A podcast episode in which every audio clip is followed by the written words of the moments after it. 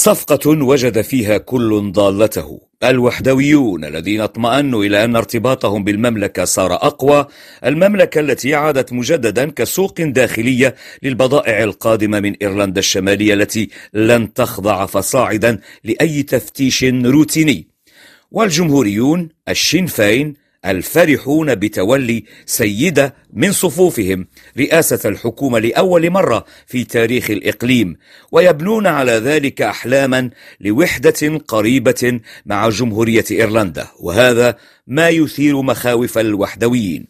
كيت هايوورد أستاذة العلوم السياسية في جامعة كوينز بلفاست إنها جزء من حبة دواء على الوحدويين ابتلاعها. فعندما ننظر إلى الرأي العام نلاحظ أن حتى في صفوف الوحدويين الأكثر اعتدالا فإن جانبا مهما من مناضليهم قلق من احتمال الرجوع إلى الوراء.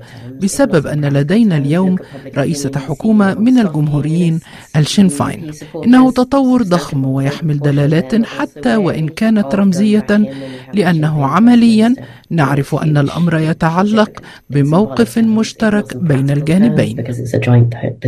المهم أن الحياة عادت إلى قصر ستورمونت مقر البرلمان في بلفاست مثلما عادت الحياة لاتفاق الجمعة العظيمة الذي كان قد أنهى النزاع الدموي في إيرلندا الشمالية بعد جهد جهيد.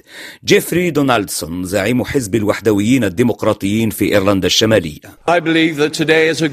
أعتقد أن هذا يوم سعيد لإيرلندا الشمالية فهو اليوم الذي استعدنا فيه مرة أخرى مكانة الاحترام في المملكة المتحدة وسوقها الداخلية وصرنا محميين بقوانينها.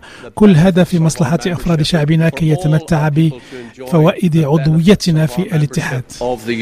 يبقى أن التشريعات الأوروبية لن تمرر فصاعدا بطريقة أوتوماتيكية في إيرلندا الشمالية فلا بد من إخضاعها لتمحيص البرلمانيين.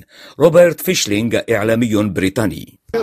الاتفاق يسمح بعودة التجارة إلى التدفق في الإقليم مع قليل من القيود ويسمح بتمكين الأيرلنديين الشماليين من حكومة افتقدوها لسنوات. لذلك أنا سعيد الشين فين كانوا منظمة إرهابية وقد غيروا أساليبهم ولكنهم ما زالوا يحملون نفس الأهداف إلا أنهم يفضلون تحقيقها سياسيا وهو ما يعد تقدما. بالنسبة لرئيس الوزراء ريتشي سوناك الأمر يتعلق بإنجاز كبير فمن خلال صفقته مع الوحدويين أعاد الحياة لمفهوم تقاسم السلطة في إيرلندا الشمالية التي غدت اليوم بدون مراقبة حدودية لا مع جمهورية إيرلندا ولا من خلال بحر إيرلندا. ايرلندا الذي يفصلها عن بقية أقاليم المملكة. جيريمي هاتسون إعلامي بريطاني.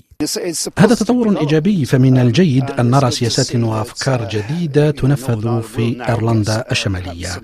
لكن بالنسبة لي ما زال المستقبل غير واضح. ما كان لكل هذا أن يحدث يقول البعض لولا اتفاق ما بعد البريكسيت والأحرى ما كان لكل هذا أن يحدث لو لم تغادر بريطانيا الاتحاد الأوروبي كما العلواني لندن مونتي كارلو الدولية.